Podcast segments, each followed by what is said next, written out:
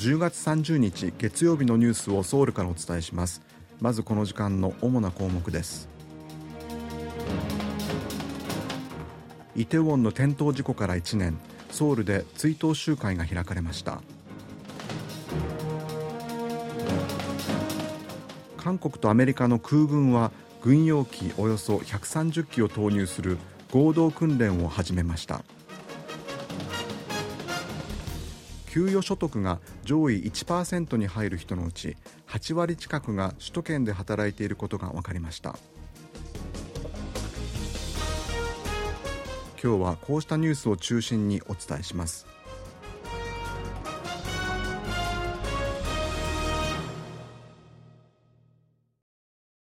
日本人2人を含む159人が亡くなったイテウォンの転倒事故から1年となった29日。ソウル中心部の広場で追悼集会が開かれました。主催者の発表によりますと集会にはおよそ1万7000人が参加し遺族らが政府に対して再発防止に向けた対策や真相の究明を求めました。集会には与党国民の力のイン・ヨハン革新委員長や最大野党共に民主党のイ・ジェミョン代表のほかオセフンソウル市長など政界の関係者も出席しました。遺族はユン・ソンニョル大統領の出席を求めていましたがユン大統領は野党議員が多数参加する追悼集会は政治色が強いとして出席を見送りました。ユン大統領は同じ日にソウル市内の教会で行われた追悼礼拝に出席し必ず安全な大韓民国を作って彼らの犠牲を無駄にしないと誓うと述べました。一部の遺族らは事故原因のさらなる調査や関係機関への責任追及を求めていて追悼集会に先立って大統領室の前などでデモ行進を行いました。一方事故の現場となったイテウォンの路地には多くの人が訪れ犠牲者を弔うメッセージが壁一面に貼られました。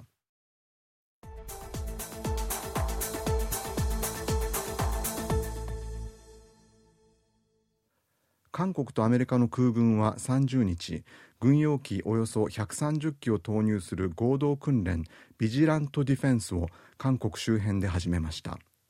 核やミサイルの開発を進める北韓を牽制する狙いがあります。訓練にはアメリカ本土や在日米軍基地からも戦闘機が投入されるということです。今回の訓練で韓米の空軍は航空作戦を24時間連続して実施するなど作戦の遂行能力を確認する方針です。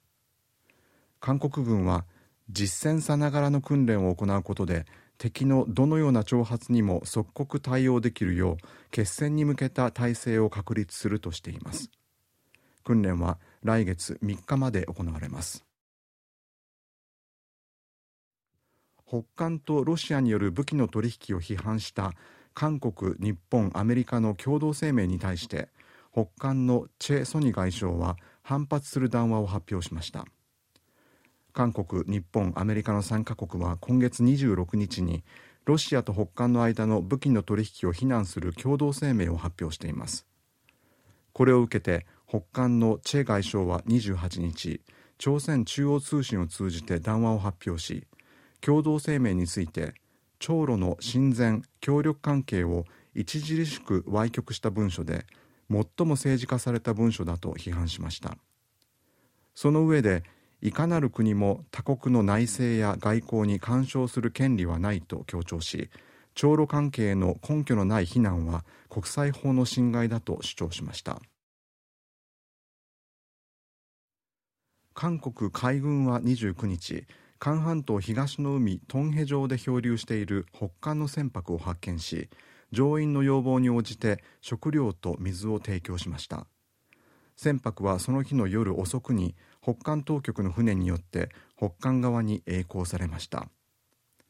韓国海軍は29日トンヘ上の南北軍事境界線にあたる NLL 北方限界線から北韓側におよそ3キロ入った地点で救助を求める船を発見しました。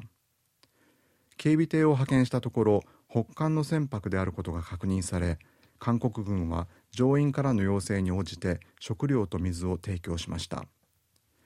船舶は小型の商船と推定され乗っていた人は10日間漂流していると説明した上で北韓に戻ることを希望したため韓国軍は北韓当局が船を救助できるように状況を国連軍司令部などに連絡しました。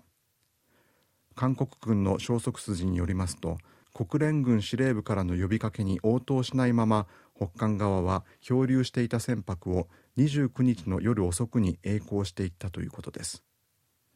トンヘ上では今月24日に韓国北東部の側長沖で小型の木造船に乗って韓国側に渡ってきた北韓住民の身柄が確保されたばかりです。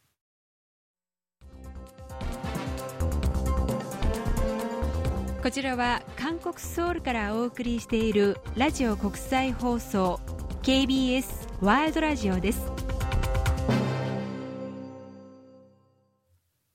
韓国と日本の外交当局が6年ぶりに開発政策対話を開催し開発途上国への支援をめぐる協力の拡大や共同で行う事業を模索していくことで一致しました。外交部が29日に明らかにしたところによりますと韓日開発政策対話がハワイのホノルルで現地時間の28日開催され韓国からは外交部のウォンドヨン開発協力局長日本からは外務省の遠藤和也国際協力局長が出席しました。韓日の開発政策対話の開催は2017年以来6年ぶりです。今回の対話で韓国と日本は価値を共有する両国がインド太平洋地域で戦略的パートナーシップを拡大することが持続可能な目標の達成と繁栄に貢献できるという認識を共有し開発支援における政策面での協力や共同協力事業を共に模索していくことで一致しました。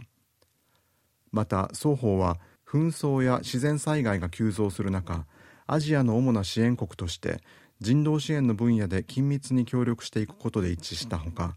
韓日開発政策対話を定例化することで合意したということです。一方同じ日に韓国とアメリカの間でも開発政策対話が開かれ人道支援や災害対応での協力策などについて協議が行われました。29日から30日にかけては韓日米3カ国の開発人道支援政策対話が行われていて3カ国間の協力にも弾みがついています。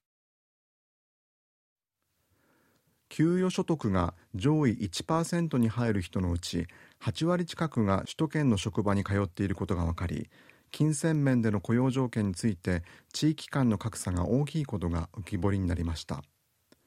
国税庁のまとめによりますとおととしの時点で給与所得が上位1%にあたる人は全国で19万9600人で1人当たりの平均給与は3億1700万ウォン日本円でおよそ3000万円でした。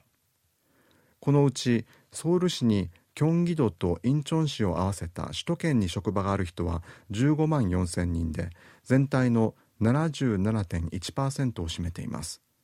中でもソウル市は44.5%を占めその近郊のキョンギ道も29.8%と高くなっています。